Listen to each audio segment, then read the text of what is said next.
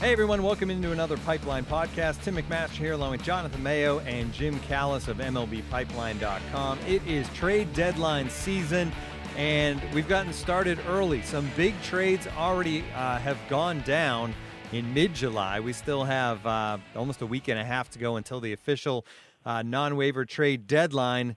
But we got stuff to talk about. Prospects moving from team to team. We'll get into that. We'll also talk a little bit about which teams are best equipped to still pull off a major move between now and 4 p.m. on July 31st. So let's start with the trades that have already happened.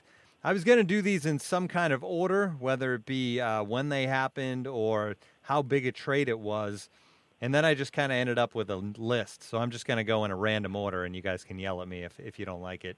Uh, let's start with the Cubs. Might as well start with the defending champs. The Cubs needed starting pitching.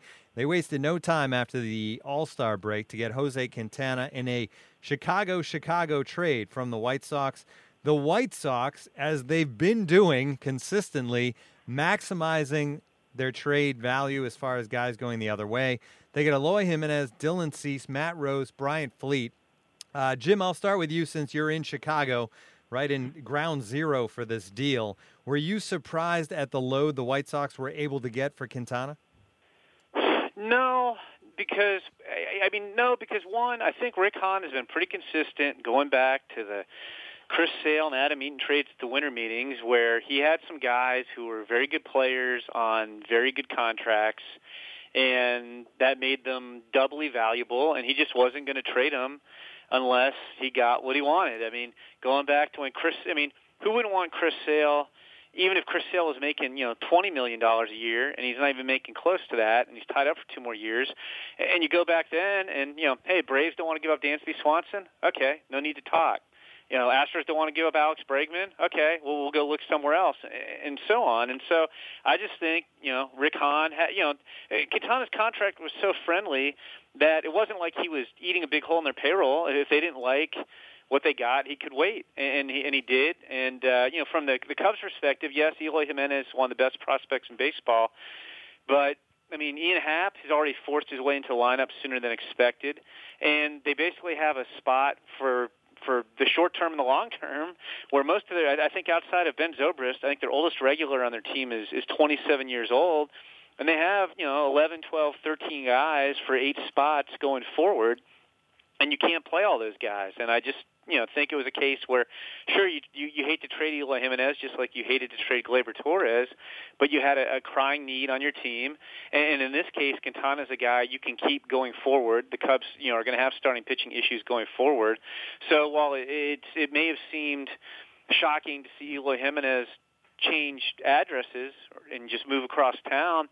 I, I think it made sense for both teams. You know, Dylan Cease has got a big time arm. He's on the top 100 prospects also. But you know, Dylan Cease is also a guy who who's got Tommy John history in the past. He's only thrown 120 innings or so in pro ball since he got drafted in 2014. And you know, he's still figuring out control and the changeup and things like that. So it, it's a great arm but he, he's far from a sure thing. So I, I just think it's a trade that, that made sense for what both clubs are trying to do. Yeah, it certainly did that, and it looks on paper like a win-win. Jonathan, we talk about patience and and Rick Hahn being able to maximize these deals. I feel like it's easier said than done because we haven't seen that many other teams do it. We've seen teams not be patient. We saw the Reds trade a Aroldis Chapman before they had to and not get nearly what the Yankees were able to get. Um, we've seen other teams not be able to have the patience and sit and wait and know what you have and pinpoint what you want back and be able to pull it off the way he has consistently. It, it does take a certain um, intestinal fortitude, uh, you know, to not pull the trigger. Uh, you know, everyone knew the White Sox were in, in, in rebuild mo- mode. Uh, you know, yet he still didn't send everybody out the door. Um, and yeah, I mean, they were giving up quality players. You know, the quality players that they had to, uh, who you know had favorable contracts and all those things that worked in their favor. And that's why, in you know, in some ways, these trades were mutually beneficial, as Jim said. You know, in some ways, the Quintana trade uh, is, you know, almost the most impressive because, you know, once they sort of hit the go switch on the rebuild and they traded Sale, you know, and then they got uh, you know so much from the Nationals uh, for Adam Eaton, and you know, it still remains to be seen what that turns into. But excuse me, get all choked up when talking about these trades. Uh, you know, Quintana was a guy that everyone was looking at, and I'm sure that he was getting calls nonstop. I mean, Quintana's you know underpaid, under control, left-handed. I mean, he, he checks off like every single box, and for him to wait, uh, you know, until now was was just you know, uh, a master stroke of, of running a, a baseball team. Now, it doesn't always work out that well. You have to wait and see what happens. You know, with, especially with with with Dylan Cease. I agree with Jim. There, there's more of a wild card there. Though it looked like the Cubs are finally starting to you know develop a potential high end arm on their own. Um, but you know they they have the ability to to continue to flip bats and and because they're so young at the big league level to bring in the arm. So uh, yeah, I mean what what Hahn has been able to do uh, throughout all of this has been remarkable to take a a system that was you know one of the weakest in all of baseball and, and turn it into one of the the best, if not the best, in, in baseball in, in such a short period of time is is astounding. Yeah, the re rankings obviously coming out early next week, but I believe right now it's 10 of the top 68 on the dated top 100. So you can only read so much into that, but amazing stuff. Let's stick with Rick Hahn and the White Sox because they've certainly been busy uh, pulling off another deal with the Yankees where they send three players to the Bronx Todd Frazier, David Robertson, and Tommy Kahnle. And there's two relievers that I think the Yankees wanted, and one third baseman that I think the Yankees wanted to keep away from Boston. But whatever, however it turns out, um, the White Sox they don't get the big haul that they've gotten for other guys, but they're still able to pluck that. I think the one guy in Blake Rutherford that maybe surprised people to say, oh, wow, they were able to pull a guy of that level caliber, a first round pick just a year ago in a trade for Todd Frazier, whose contract's up at the end of the year, and a couple of relievers. Uh, Jim, go first on that. I don't want to say, are you surprised again? But how about the fact that it's it's a deal of they're not giving up as much, and they're still able to get a guy like Blake Rutherford? Yeah, you know, I, was surprised in that from the standpoint of that you got a player the the caliber of Blake Rutherford uh, in exchange for for quantity rather than quality. Now, look, you know Todd Frazier, and I, and I think Todd Frazier fills a hole at third base, and they're going to try to get by with Chase Headley at first because they had a big hole at first, and they got two relievers. But you know what? Relievers are volatile. volatile. Frazier's a free agent. These aren't guys like Jose Quintana that you're going to keep and, and, and have as a key part of your team for the next few years.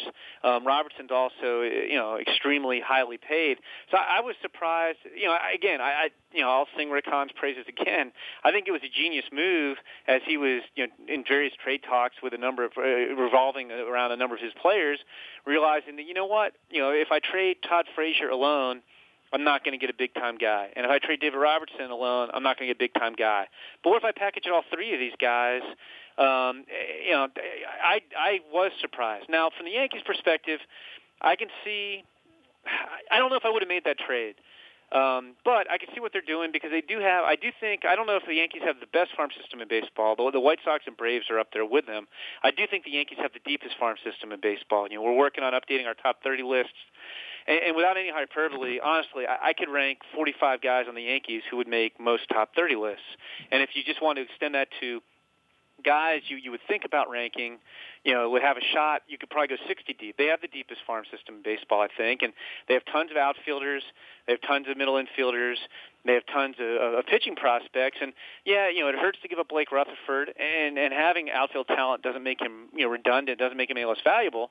But look, they got Aaron Judge in the big leagues. They got Clint Frazier in the big leagues. Dustin Fowler got to the big leagues before he got hurt. Estevan Florial is on the same team with Blake Rutherford, you know, was and has maybe not quite the same offensive ceiling, but better all-around tools than than Rutherford. They just got one of the best outfielders on the international market. They've got guys like Jake Cave who are having very nice years in upper levels in the minors.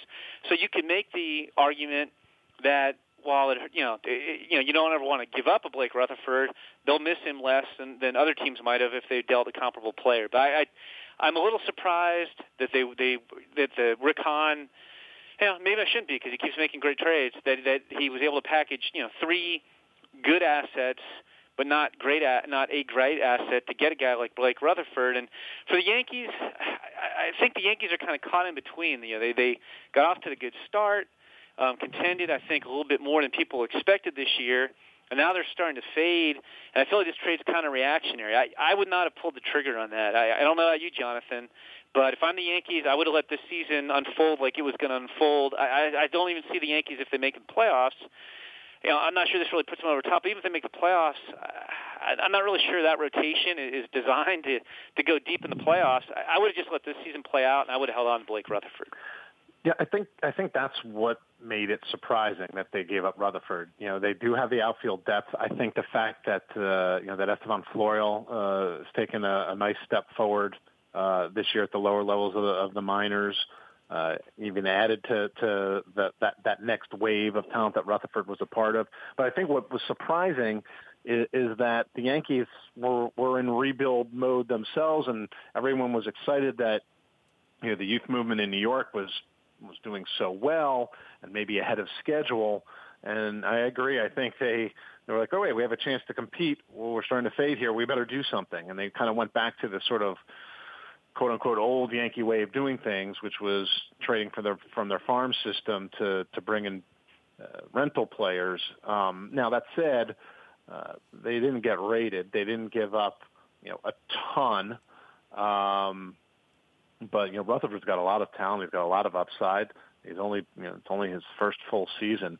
Um, you know, and unlike uh, you know, I think the the one thing that makes the White Sox trades in the last you know week uh, different is that you know it seemed to me clear to me that during the off season, Rick Hahn was really targeting upper level guys who would be ready to reach Chicago soon. Now, maybe they'd be willing to wait uh, a year. They, you know, and they weren't going to push the, the panic button and bring guys up before they were ready, but they, they were that proverbial phone call away.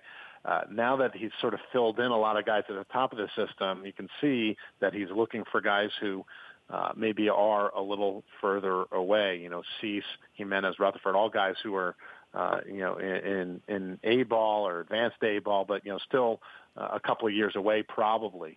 Um, so there, there's definitely method uh, to to what he's trying to do here, and it makes for you know gives them a, an even deeper system, one that should continue to produce talent for a while now, and not just be a, a one wave kind of thing when you know when and if the guys that he got in the off season all make it up to Chicago. And we will see over the next couple of weeks if Rick Hahn is done or if there's another player that maybe he wants to send out. There was some rumors about maybe Jose Abreu being a guy that was tradable, but we will see. He's certainly done a good job so far, all the way back to the winter meetings uh, off season, and then this trade deadline. All right, maybe the biggest gap or the biggest void that needed to be filled at this trade deadline was the bullpen for the Washington Nationals, the one playoff team that had just an enormous flaw and they went and they got two players in one deal, Ryan Madson and Sean Doolittle from Oakland. Um, let's talk about what Oakland, though, got in that deal from a young standpoint. Now, Blake Treinen's been in the major leagues, just hasn't really figured it out. So that's one piece. Uh, Jonathan, you get to go first here since I went to Jim first uh, on the on the two White Sox move. But Jesus Luzardo and Sheldon Neuse, what do you like about these guys? You know, it's interesting because, and we'll talk about this in a little bit. If you're going to talk about, you know, playoff teams are poised to make moves because of their farm system. You know, the, the Nationals have some guys at the at the top. And I think what they were able to do um, was trade. You know, was was to make trades without giving up uh, a tremendous, uh, you know, uh, you know, tremendous amount of talent. They didn't give up Victor Robles, for instance, which I would imagine would be uh, a complete and total uh, non-starter. Um, you know, you know Lexie's interesting from from last year's draft. Uh, you, you know, he he's was good. He had a really good spring, so that kind of helped him to break out and, and, and land in the second round. Um, I, I sort of solid but unspectacular to me. Uh, you know, shortstop in college has moved to third. I think he'll be fine there. Uh, he's got a really good arm. Now the question is, will he hit enough uh, to be a regular at third? And he's hit fine, you know, uh, especially average wise. A little bit of power, not a ton. but you know, uh, you know, so that that's one thing. Now Luzardo is kind of interesting to me because he was a guy who, you know, we know the Nationals don't shy away from taking guys uh, who who get hurt. He came out during his, and he's another 2016 draft guy. Uh, he, he came out in the senior year of high school up to 97 from the left side in, in Florida, and um, then he hurt his elbow and needed Tommy John surgery in March. So the Nats said, sure, why not? Because they don't mind doing that. It took him in the third round, um, and he was just getting back on the mound uh, and had thrown very well in a, you know, in, in a couple of outings in, in the Gulf Coast League at the at the time of the trade. Um, now we'll have to see what Luzardo is when he's fully healthy in terms of the velocity. Uh, I think he's probably more around an average fastball, maybe a little bit better, uh, but he commands it well. It's got good sink. Uh, he mixes his his curve and changeup. His changeup is really good. Um, so you know, I, I think he's more along the lines of the pitchability lefty. Um, now, if that velocity comes back, um, then we're talking about a slightly different player and a higher, you know, higher echelon player. Um, you know, so I mean, they've got some good players. Uh, you know, and they it's not like they were giving up. Uh, you know, Hall of Fame caliber guys. I like Sean Doolittle and Ryan Madson. They're going to help the Nationals, uh, but uh, it's not. This, this wasn't one of those like, wow, I can't believe you know the A's got in return for those bullpen arms. How about you, Jim? To uh, sum up that deal for us. Yeah, I mean, it, again, I mean, you can see what both teams were doing there. I thought it made sense. The Nationals needed bullpen help. They got two relievers who are pitching well. It, it's, yeah, I think it's it's great if you're a rebuilding club what I would do is is is try to get as many relievers as possible and hope they have good years and trade them because teams are always looking for relievers and they're so volatile. Very few relievers are good year in year out, and and I may even be a little bit more bullish on Luzardo than Jonathan is. I mean, I think there were reports that he was in the mid 90s in extended spring. I think the velocity is back to where it was the spring he got hurt. And even if it is, you know, let's say it's just a plus fastball. I mean, the whole repertoire could be plus with the curveball and the changeup, and he and he had really good control. Uh, you know, it made sense for the Nationals because neither Luzardo nor Neuse were going to be guys who help them in the next couple of years. But both those guys could be very interesting players for the A's down the road. I mean, it, you know, he, he's a long way from doing this. He's got to get out and stay healthy and show us what he has. But uh, it wouldn't shock me if, if you know, say we're we're still podcasting in 2019, and, and Jesus Luzardo is one of the best left-handed pitching prospects in baseball. I think he's got that kind of upside. All right, so the other two deals that have gone down, probably I guess to a lesser degree, although J.D. Martinez is is obviously a legitimate outfielder having a nice season going to the D-backs from the Tigers, but it just kind of shows and I'll go back to you Jonathan, the difference in I guess supply and demand and from year to year what has more value than other things. We've we've seen what bullpen help like a hot reliever can get you and certainly what starting pitching can get you. Outfielders aren't going to get you as much as the Tigers get Dawel Lugo, Sergio Alcantara, and Jose King, none of whom are going to kind of jump off the page at you. And it just shows, and I think teams that are probably now concerned, or if the Pirates had any thoughts of trading Andrew McCutchen, the Mets hoping to trade Jay Bruce, maybe you're just not going to get that much for an outfielder. Yeah, maybe not, or maybe there's the you know the the the chance or the the hope uh, that there are more outfielders potentially open on you know on, on the market um, than you know than anticipated.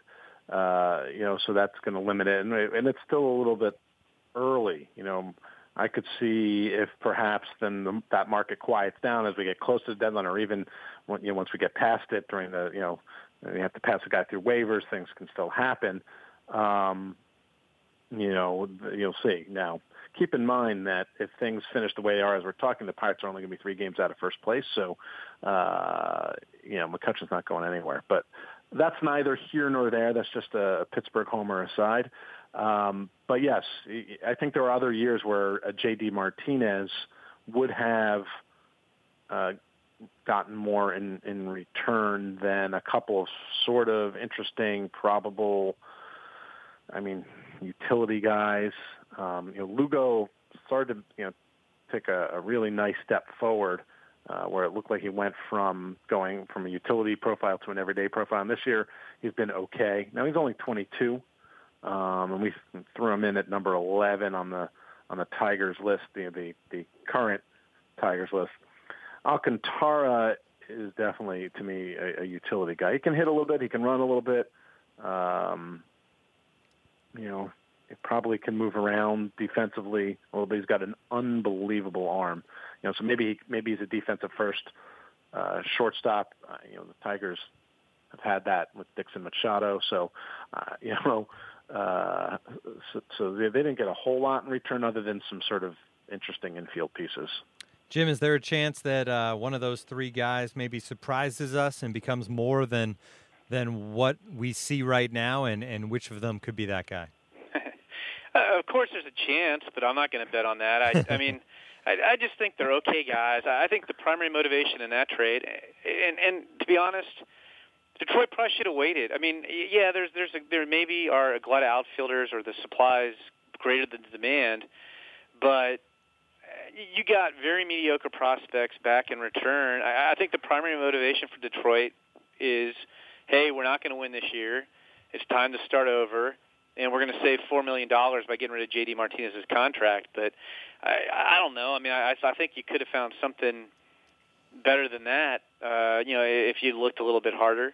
Um, you know, maybe they couldn't. Maybe I'm wrong, but I'm not. Uh, I, I will not go on record, Tim, as, as putting my stamp on one of those three guys as exceeding expectations and, and becoming a regular. I, Lugo is just okay. We saw a lot of him in the fall league. I agree with what Jonathan said about Alcantara, and you know Jose King's in, in the Arizona league, and he can run, and I'm not sure he can do a whole lot else. So um, uh, none of those guys really blows me away.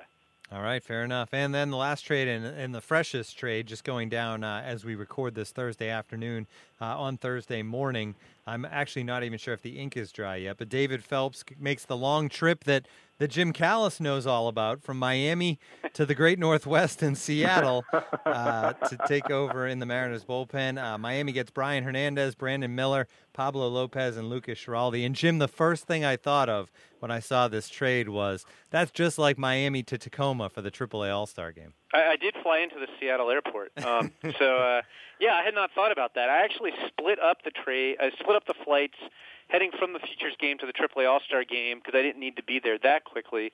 Um, but yeah, it was it was a, a decent amount of flying. Um, you know, it's funny. I guess I blocked it out. It, it had not occurred to me at all that uh, that that kind of mirrored my route uh, from uh, uh, just about a week ago. But um, all all the all the prospect, you know, uh, Phelps is actually stopping at at, uh, at your house on. Yeah, on I should go meet him at O'Hare and, and, yeah. give him some advice on, on the second leg of that trip. Uh, I, I, I'm not going to yell at Tim, but Tim, I'm, I'm very angry that we aren't going to discuss Garrett Cooper getting traded for Tyler Webb. Speaking of the AAA All Star game, but uh, getting back to this trade. Um, you know, again, I, I could see what both sides are trying to do. Um, you know, Phelps is a guy who's in high demand. Um, yeah, yeah. The, the Marlins farm. These guys are going to rank probably fairly well in the Marlins farm system because Marlins farm system is one of the worst in baseball. Seattle's only a game and a half out of a wild card, so I can see why they pick up Phelps. But to me, they got more. But the Marlins got more quality. I'm not sorry, more quantity than quality is what I'm trying to say. I do like Brayan Hernandez. I, I think he's the one kind of real legitimate prospect in this trade. Although he, he's still young, he hasn't really started tearing it up yet. He's a he's a toolsy outfielder. Um, you know, other than that, you know, the guys are you know okay. They don't um, blow me away. I mean, we've got. Uh, let me see if I remember this correctly. So you got you got Hernandez. I like you know Brandon Miller you know, he's okay. He was a, he was one of the top pitchers in Division Two. You know, drafted a couple years ago. Throws a lot of strikes. Kind of averages stuff. I don't know if there's a, a true plus pitch. You know, Pablo Lopez is another right-hander. He he's he's kind of your classic finesse righty. He throws a lot of strikes. It, it's a, it's fringy fastball with sink. Lukas Schiraldi, uh, Calvin's son, you know, another guy who is having a good year, but he's a reliever. Um, you know, I don't see a lot of quality there. I, I guess you know, and I don't know how you feel about that one, Jonathan. I would have thought, given the demand for relievers, and there, it seems like every contender is looking for relief help. I would have thought maybe you could do better for David Phelps, who's, who's having a nice year and has some track record. I would have thought maybe they could have gotten more for him. I, I would think, and to be honest with you, to answer your how do you feel about this trade, I, I don't I don't feel uh, anything about this trade. I like uh, okay, uh, yes, I mean Phelps is solid. Um, you know, it's not like he's going to come in and be you know the, your shutdown guy to help you to win it all. But you know the the Mariners are in the race. He's going to help them. Um, they didn't have to give up any of the guys at the very top of their list to to to get him. It's hard to know really what the relief pitcher market is. I, I guess you know because as we've said the start, the White Sox packaged you know their reliever with with more to to get Blake Rutherford. The Marlins didn't necessarily have the more to to do that with. Um, so so I guess it's okay. All of those guys are at A ball or below, and the best player I agree is Brayan Hernandez, and he's still in short season ball and he's only 19.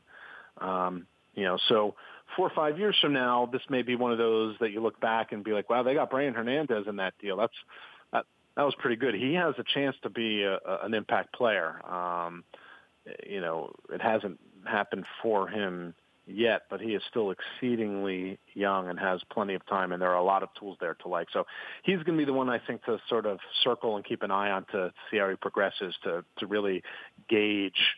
Uh, how the Marlins did on this trade, and and typically I will say, yeah, you want quality over quantity, um, but you know when you're the a team like the Marlins and that system is so weak. You know, two of the top guys, Tyler Kolek's just coming back from Tommy John surgery, and Braxton Garrett just had Tommy John surgery. Uh, maybe quantity is not such a bad thing. All right, we're going to move on to which teams are best equipped to still pull a deal off here in the next 10 days or so. Before we do that, though, we want to take a second to tell you about the StatCast podcast, a show dedicated to the analytics that drive front office decisions in the modern game. It's hosted by Mike Petriello and Matt Myers, and this week they dug into the data to break down some of the league's most intriguing trade targets from a StatCast perspective. If that's something you want to hear about, you can download the show on iTunes or wherever else you get your podcasts by searching for StatCast Podcast or by going to www.statcastpodcast.com. All right, well, one team we know still has pieces, but we wonder whether or not they need to make another move would be the Yankees. Um, but but each of you, uh, you throw out a team or two, I guess. Jim, I'll start with you. When you look at the contenders that have some holes to fill, who is the team that's kind of best equipped, or the two teams that are best equipped to throw some prospects the other way and, and get their guy? And why don't you only go with one so that we leave an opening for Jonathan? I was just going to say that. In fact, why don't we go? I'll serpentine. Use my favorite word, serpentine. Jonathan can go with a couple after I give you one, and I'll come back with one more. But Fair um, enough. You know, like we discussed earlier, I don't really. Th- I mean, the Yankees are in position with their depth to go out and make a move if they, you know, if they wanted to. But like, I guess I'm going to approach this from teams that it would make the most sense to and are equipped. And to me, the team that is the best equipped, that I think has a very good chance at the playoffs as of now, is the Brewers. Um, you know, the Brewers, like it, it seems to happen, but when you have these teams with a lot of young talent coming up, they sometimes contend a year before they expect to. And while I keep waiting for the Brewers to fade, uh, I'm not sure they're going to fade, and you know they may not make the playoffs in the end. But you know, at this point, I think they've played well enough, long enough that they're probably going to contend to the end. And I would not, I certainly would not mortgage my future if I were David Stearns. But there's another team that has a ton of outfield pitching depth, and if you could get the right player who not only could help you this year but could help you going forward that you could retain, you know, like maybe a guy like a Sonny Gray that would make a lot of sense to me. And I think the Brewers um, are equipped to do that about as well as anybody. And I think it makes more sense. I don't know what teams Jonathan's going to pick, and I won't mention them by name yet. There's a couple teams that have some quality prospects they could trade, but they also have the best record in each league, and I don't know how much they need to make a major move. Go ahead, Jonathan. Yeah, I mean, I think he, he he's referring to the Dodgers and the Astros, and and and they do come to mind. So, uh, you know what? I think I'll take a look at the Red Sox, um, who obviously traded away a lot to get Chris Sale. Um, they're in first place now, but only by by three games. Um, they could use uh, maybe some third base help uh, potentially. Now, um, it's funny because I'm working on the fantasy top 10 prospects thing for tomorrow. I'm actually going to put Rafael Devers on there, who just got moved up to AAA and is exceedingly young. But part of me is like, well, why not just let him play third and see how that works before you pull the trigger on anything? But they do still have some pieces. Uh, if they if they would want to go and, and, and make something happen, uh, it's not quite what it used to be. Um, but that's being a little kind there, Jonathan. yeah, I know. I'm I'm I'm, I'm being kind. Uh, they have the listen. They have Devers and Groome at the very top, um, but I'd have to think that there's probably some some interest um, in a guy like Sam Travis, who's you know, just about ready to to to help out. And then they've got some guys lower down. So if there are teams looking to fill in the lower levels of the system, then that that could happen. So I will not go with one of those best record teams who have a, a you know a ton of depth if they wanted to go out and do something. Although I agree with Jim, they don't really have to. The Astros would probably be, I guess, the one that you could say a starting pitcher, but how many of those are really available? But I agree. With Well, and that's what I was going to circle back to is that I don't think they need to in terms of getting to the playoffs, but once they get there, um, I, I it seems like I'm constantly arguing with my son, who's a, a huge Astros fan, about well, yes, you know things are going great for the Astros right now, with the exception of Carlos Correa's injury, and he'll be back for the playoffs. You know, Dallas Keuchel isn't the type of guy who's just going to throw his glove out there and you know, and you have no chance to beat him in October. And Lance McCullers, you know, does not have a track record of staying healthy, you know, deep into seasons.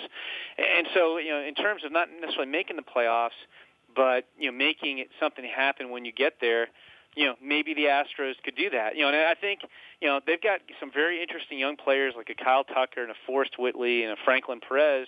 I don't know if they necessarily want to trade one of those guys, but the, the, the thing I would like to see happen, or at least I love to listen on the discussions, are, you know, there's been rumors that they just may go all in and instead of maybe going for Sonny Gray, who you know would be nice to add to the rotation, but I don't know if Sonny Gray is your your true number one starter who's just going to shut people down in October you know, why not go all in and make a run at Jake DeGrom? I, I would love to see what those trade talks would produce. I, I think DeGrom would be a tremendous addition to the Astros. Would make them that much uh, stronger and more of a favorite to get to the World Series, and, and you could keep him for a while. But I'd also be very curious as to what they'd have to give up to get him. Imagine if the Mets got to uh, August 1st and had Syndergaard on the DL long term, Harvey on the DL, and DeGrom traded. What the fan base here in New York would do. Right. I don't think it would be pretty. I, I also think, just real quickly, that you know you, you look at the Astros and the Dodgers, and, and it's slightly different situations because like, I don't think the Astros are going to do something that they would would lead to them adding like a, a ton of contract. Um, you know, maybe for a couple of months, yes, but beyond that, no. That so something like Degrom, yeah, I could see that making sense. The Dodgers, if they, you know, if they felt they, you know, needed uh, somebody behind Kershaw in the rotation, uh, you know, for for the playoffs, you know, base would be fine tuning. Um, you know, would they be willing to part with some of their really deep system for a guy like Justin Verlander, um, who has not been fantastic this year, but you know, still has uh, a good amount to offer. He's got two year, at least two years left on his contract. Um, there's 2020 is a vesting option, but um, but that's a lot of money to take on. But the Dodgers could could manage that, while the Astros probably couldn't. Now, I don't know what the interest is for Verlander in Los Angeles or, or elsewhere, but he's the one guy that sort of comes to mind with the Tigers uh, realizing that they're out of it and maybe trying to, to reboot a little bit. Uh, perhaps they would be willing to part with him, especially if they could get a good amount of prospects in return. And the Dodgers have a good amount of prospects if they wanted to offer him. All right. Well, uh, you both got Dodgers and Astros talk, along with we mentioned Brewers and Red Sox. So I think that's enough as far as that discussion goes. Before we just mention all the contenders. So great stuff as always, guys. That's going to do it for another Pipeline podcast. The new re-rank top 30 for every team, a new top 100 prospects list coming out early next week. So make sure you keep an eye on that, and I'm sure we will focus in on that on this podcast a week from now. Thanks for joining us. We'll see you next week.